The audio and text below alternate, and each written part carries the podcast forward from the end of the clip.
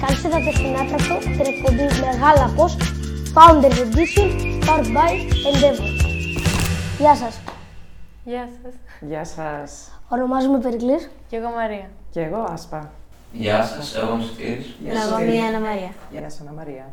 Πείτε μας την ιστορία σας και πώς φτάσατε σήμερα εδώ. Μάλιστα. Λοιπόν, είμαι η Άσπα, όπως είπαμε, και μεγάλωσα στα Γιάννενα. Είμαι 33 χρονών, όπως ήδη ξέρεις. ε, σπούδασα μαθηματικό στα Γιάννενα και μετά το μαθηματικό έκανα και το διδακτορικό μου εκεί στο Πανεπιστήμιο, πάνω στη διδασκαλία ψηφιακών παιχνιδιών. Όχι, πάνω στη διδασκαλία στατιστικής με τη χρήση ψηφιακών παιχνιδιών. Και μετά από μερικά χρόνια έκανα και ένα μεταπτυχιακό στο, στη διοίκηση επιχειρήσεων στο Harvard. Παράλληλα με τις σπουδές μου, ασχολούμουν και με τον αθλητισμό και έπαιζα handball επαγγελματικά. Έπαιζα στην ομάδα της Άρτας και στην Εθνική εδώ στην Ελλάδα. Και μετά πήγα στη Γερμανία και έπαιξα στην Bundesliga. Τα τελευταία 10 χρόνια ασχολούμαι με εταιρείες τεχνολογίας και ηλεκτρονικού εμπορίου.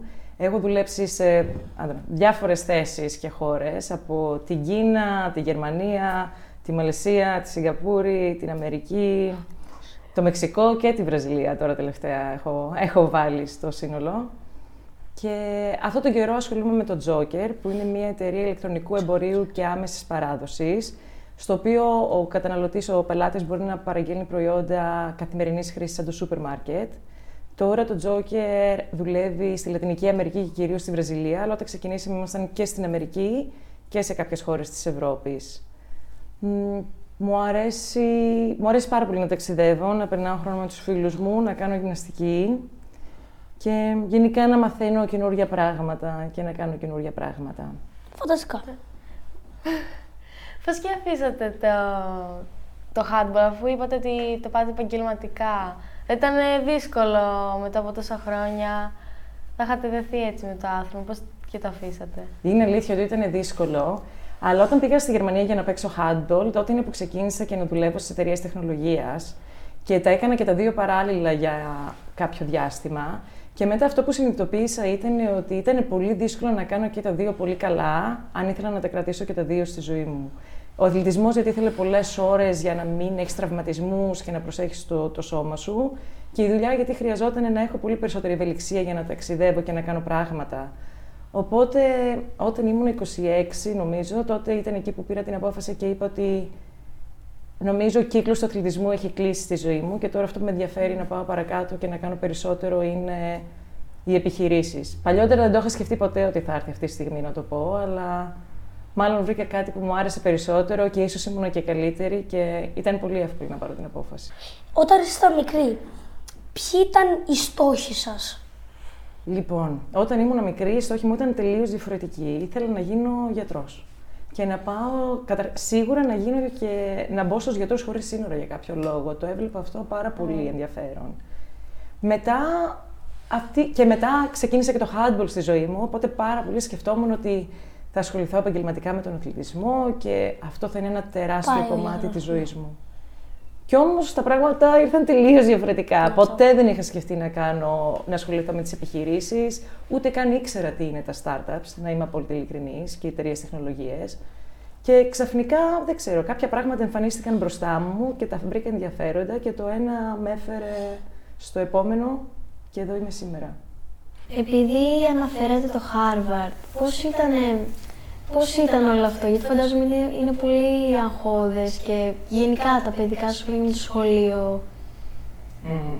Γενικά το Harvard για μένα ήταν σαν ένα όνειρο το οποίο το είχα όταν σπούδαζα ακόμα μαθηματικό. Δεν ξέρω για ποιον λόγο και πώς συνέβη, αλλά είχα πει στον εαυτό μου ότι επειδή μου- συνειδητοποίησα ότι μου άρεσαν οι επιχειρήσεις, είπα ότι θα ήθελα να κάνω μεταπτυχιακό στη διοίκηση επιχειρήσεων. Πώς και τι δεν ήξερα εκείνη τη στιγμή. Κάπως ξεκίνησα να βλέπω τις αιτήσεις και όλα. Και μετά θα τα πιανα ένα-ένα. Μετά έτυχε και μπήκα στις εταιρείες τεχνολογίες, έτυχε και εξελίχθηκα πάρα πολύ επαγγελματικά.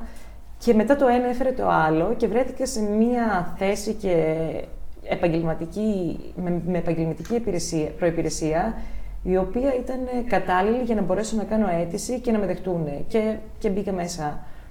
Και ήταν μια απίστευτη εμπειρία. Ήταν ένα τελείως διαφορετικό πανεπιστήμιο από αυτό που, που είχα κάνει, χωρίς να υποτιμάω τη γνώση που πήρα από την Ελλάδα. Θεωρώ ότι οι βασικές αρχές που έχω πάρει από τις σπουδές μου στην Ελλάδα ήταν ε, απίστευτα σημαντικές και η βάση για όλα όσα έχτισα μετά.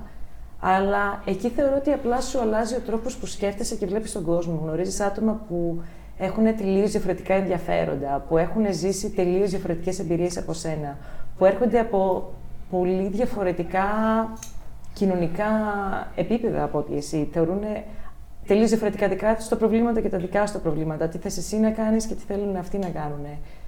Και άτομα τα οποία τους νοιάζει να είναι καλύτεροι και να προοδεύουν και να κάνουν καλύτερα πράγματα στη ζωή τους. Οπότε σου αλλάζει, θα έλεγα, τον, τον τρόπο που σκέφτεσαι κάποια πράγματα. Και ήταν μια φανταστική εμπειρία.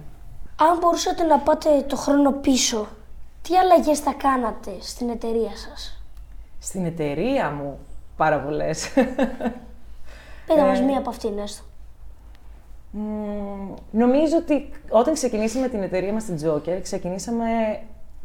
Είχαμε μια πάρα πολύ μεγάλη χρηματοδότηση και αποφασίσαμε να κάνουμε πράγματα πάρα πολύ γρήγορα, σε πάρα πολλές χώρες.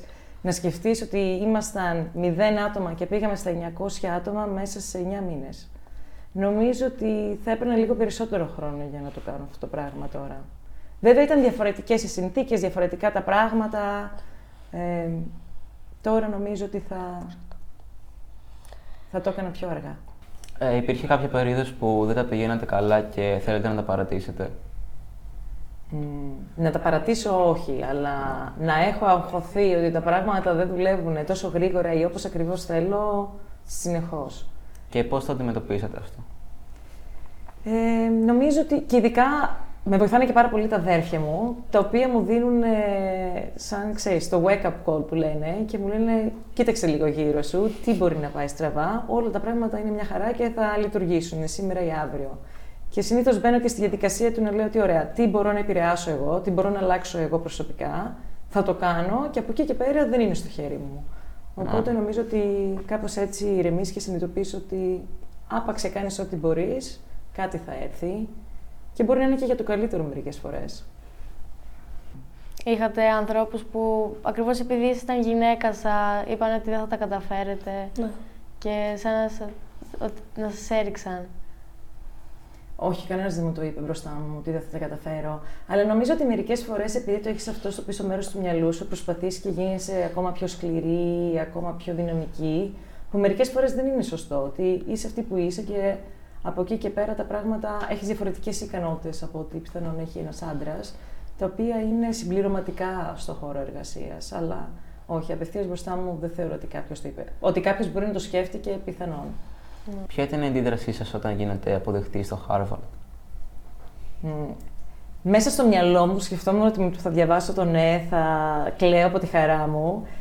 Ξέρεις όμως τι γίνεται, ότι ε, έχεις τόσο πολύ ένταση μέχρι να έρθει εκείνη η στιγμή και περιμένεις την απάντηση που χάνεσαι μέσα στο άγχος σου Ναι. και δεν το γιορτάζεις τόσο όσο θα έπρεπε. Το οποίο είναι και ένα πολύ μεγάλο μάθημα νομίζω, ότι μερικές φορές περιμένουμε το επόμενο τόσο πολύ που ξεχνάμε να χαρούμε τη στιγμή το τώρα. Δηλαδή, θυμάμαι που με δέχτηκαν, σκεφτόμουν, ωραία, τώρα πρέπει να ετοιμάσω όλα τα χαρτιά και πρέπει να είμαι έτοιμη για να Ναι, πάω εκεί. Αντί να Και- απολαύσετε την ίδια τη στιγμή. Ναι. Ναι. Οπότε χάρηκα πολύ, Ναι. αλλά όχι τόσο όσο θα ήθελα. Εσείς στην εταιρεία σας την θεωρείτε καλή ή εξαιρετική; Ξέρεις, είμαι τόσο μέσα στα πράγματα που τώρα βλέπω πόσα πράγματα μπορούν να γίνουν καλύτερα και να βελτιωθούν. Οπότε θα έλεγα καλή, γιατί υπάρχουν πολλές δυνατότητες. Βέβαια, δεν πάβει να είναι μια εταιρεία που σε ένα πολύ μικρό χρονικό διάστημα κατάφερε να αξιολογηθεί από επενδυτές ότι η αξία της είναι 1,3 δισεκατομμύρια και να πάρει χρηματοδότηση από τους επενδυτές που είναι περισσότερο από 300 εκατομμύρια. Οπότε αυτό θα την έβαζε στην εξαιρετική κατηγορία. Αλλά νομίζω ότι σαν, σαν ένα άτομο το οποίο εργάζεται εκεί πέρα, πάντα βλέπεις πόσο περισσότερο μπορείς να κάνεις, πόσο καλύτερα μπορείς να κάνεις τα πράγματα. Οπότε... Ε, τι τζίρο έχει η εταιρεία σας και πόσα από αυτά είναι καθαρά κέρδος; Α, δύσκολη ερώτηση. Ε, καταρχάς, επειδή τα κάνω όλα στα αγγλικά τώρα τελευταία, δεν είμαι σίγουρη τι είναι το τζίρος και τι είναι τα καθαρά κέρδη. Ο τζίρος είναι το revenue. Αυτά που βγάζουμε. Ναι, και έτσι. τα profits στα κέρδη. Λοιπόν, έχουμε τζίρο πάνω από 200 εκατομμύρια, ε, αλλά δεν έχουμε καθαρά κέρδη. Όπως μπορείς να φανταστείς, είναι μια καινούργια εταιρεία, Ναι, ναι. το οποίο σημαίνει ότι στην αρχή πρέπει να επενδύσεις αρκετά χρήματα Ναι. για να μπορέσεις να αρχίσεις να έχεις καθαρά κέρδη, τα οποία μετά επενδύσεις πίσω στην εταιρεία και γι' αυτό χρειάζεται και τους επενδυτές. Ε, unicorn, τι σημαίνει; Unicorn, επειδή είναι κάτι το οποίο είναι πολύ σπάνιο, λένε τις εταιρείες οι οποίες φτάνουν το, την αξιο, αποτίμησή τους πάνω από ένα δισεκατομμύριο. Επειδή λίγες εταιρείες καταφέρουν και φτάνουν αυτό το σημείο, έτσι λοιπόν τις έχουν αποκαλέσει unicorns. Ας πούμε τώρα ότι κάνατε μια πολύ μεγάλη επένδυση, επένδυση σε κάτι για την εταιρεία σας και από αυτό βγάζετε πολλά λεφτά. Αυτά θα τα κρατούσατε να κάνετε επενδύσεις στην εταιρεία ή θα τα κρατούσατε για τον εαυτό σας; Μμμ. Θα τα κρατούσα για να κάνω και για τα δύο. Σίγουρα κάποια πράγματα θα τα έβαζα στην εταιρεία για να γίνει ακόμα καλύτερη. Κάποιες δεν τραβήζα. Αλλά σίγουρα πολλά θα τα έκανα επενδύσεις στον εαυτό μου. Είτε αυτά είναι μέσω επενδύσεις σε άλλες εταιρείες, μέσω επενδύσεις σε διάφορα πράγματα στον κόσμο. Σίγουρα θα έκανα και μερικές ώρες διακοπές, δεν σου πω ψέματα. Ως γυναίκα επιχειρηματίας, ποιες προκλήσεις αντιμετωπίζατε και πώς ξεπεράσετε; Μμμ, Νομίζω ότι υπάρχουν απλά λίγες γυναίκες που μπορείς να έχεις πρότυπα και να έχεις κάτι να κοιτάς και να λες σαν αυτή θέλω να γίνω κι εγώ ή αυτή η γυναίκα είναι το πρότυπό μου. Οπότε πολλές φορές δεν ξέρεις πώς ακριβώς να, να συμπεριφερθείς, αν κάποια πράγματα είναι σωστά, πολύ έντονα. Θα έλεγα ότι αυτό ήταν το μεγαλύτερο εμπόδιο θα έλεγα, αλλά όχι κάποιο ιδιαίτερο. Ξέρω ότι υπάρχουν πολλά εμπόδια για μια γυναίκα να κάνει την καριέρα της, αλλά θα έλεγα ότι ήμουν πάρα πολύ τυχερή και είχα μέντορες και άτομα που με στήριξαν που δεν θα έλεγα στη δικιά μου την πορεία είχα κάποιο συγκεκριμένο εμπόδιο, πέραν του ότι δεν είχα άλλες γυναίκες να κοιτάω και να λέω έτσι είναι αυτή, έτσι μπορώ να γίνω κι εγώ και αυτό θέλω να κάνω. Ποιες συμβουλές θα δίνατε σε νεαρά κορίτσια και γυναίκες που θέλουν να ασχοληθούν με ανδροκρατούμενους τομείς. Hm. Νομίζω ότι αν είναι κάτι το οποίο σου αρέσει, δεν έχει σχέση αν είναι ανδροκρατούμενο ή όχι. Βλέπω πάρα πολλά πράγματα σήμερα να αλλάζουν, ε. οπότε θα έλεγα ότι τα πάντα είναι μια ευκαιρία και ειδικά αν σε κάποιον αρέσει. Οπότε και θα έλεγα επίσης η μεγαλύτερη συμβουλή που θα έδινα είναι ότι δεν χρειάζεται να γίνεις ένας άντρας για να πετύχεις σε αυτό που κάνεις. Θεωρώ ότι σαν γυναίκα και σαν προσωπικότητα φαίνεσαι κάτι μοναδικό σε αυτό που κάνεις, οπότε να το ακολουθήσεις. Επειδή αναφέρατε ότι έχει- ότι έχετε πολύ καλή σχέση με τα άτομα με τα οποία δουλεύετε, πιστεύετε αν δεν ήταν αυτά τα άτομα και αν δεν ήταν η καλύτερη σχέση μαζί τους, θα το επηρέαζε πολύ όλο αυτό; Ναι, θεωρώ ότι θα ήταν ε, ίσως και αδύνατο να χτίσουμε αυτή την εταιρεία τόσο σύντομα και σε αυτό το βαθμό, χωρίς άτομα τα οποία ξέρουμε πώς να δουλέψουμε μαζί και εμπιστευόμαστε ο ένας τον άλλον. Θα έλεγα, ναι, ότι ήταν ένα πολύ κύριο συστατικό αυτής της επιτυχίας. Και ήταν άτομα που ξέρω στην καριέρα μου και με έχουν στηρίξει επίσης και για πάρα πολλά χρόνια. Θα έλεγα ότι μπορεί να μην ήμουν σήμερα εδώ γενικότερα, όχι απλά και για τον Τζόκερ, αν κάποια από τα άτομα με τα οποία δουλεύουμε μαζί δεν είχαν βρεθεί στον δρόμο μου. Κατά τη διάρκεια του ταξιδιού σας είχατε μ, ανθρώπους που εμπιστευόσασταν και ήταν ότι όταν δεν ήσασταν καλά μπορούσατε να βασιστείτε πάνω τους και Σίγουρα. Συ- Καταρχάς, τα δύο μου αδέρφια νομίζω ότι τρέχουν την εταιρεία μαζί με μένα κατά κάποιο τρόπο και οι γονείς μου. Και επίσης είχα πάρα πολλούς μέντορες στη δουλειά, το οποίο θεωρώ ότι είναι πολύ σημαντικό. Χρειάζεσαι, πάντα χρειάζεσαι άτομα που να σε στηρίξουν και να σου δείξουν κάποια πράγματα και να σου δώσουν ευκαιρίες. Είναι πολύ, όσο και να προσπαθείς, όσο καλός και να είσαι, είναι πολύ δύσκολο αν δεν βρεις άτομα τα οποία θα σε βοηθήσουν και θα σου δείξουν πράγματα που δεν έχεις υπόψη σου. Και ξέρω ότι μερικές φορές αυτό παίρνει πολύ λάθος, ε, πολύ λάθος διαστάσεις, αλλά είμαι απόλυτα πεπισμένη τη δικιά μου πορεία ότι υπάρχουν άτομα τα οποία απλά θέλουν να δώσουν πίσω και θέλουν να βοηθήσουν τους νέους γιατί κάποιος βοήθησε αυτούς όταν ήταν νέοι. Οπότε, ναι.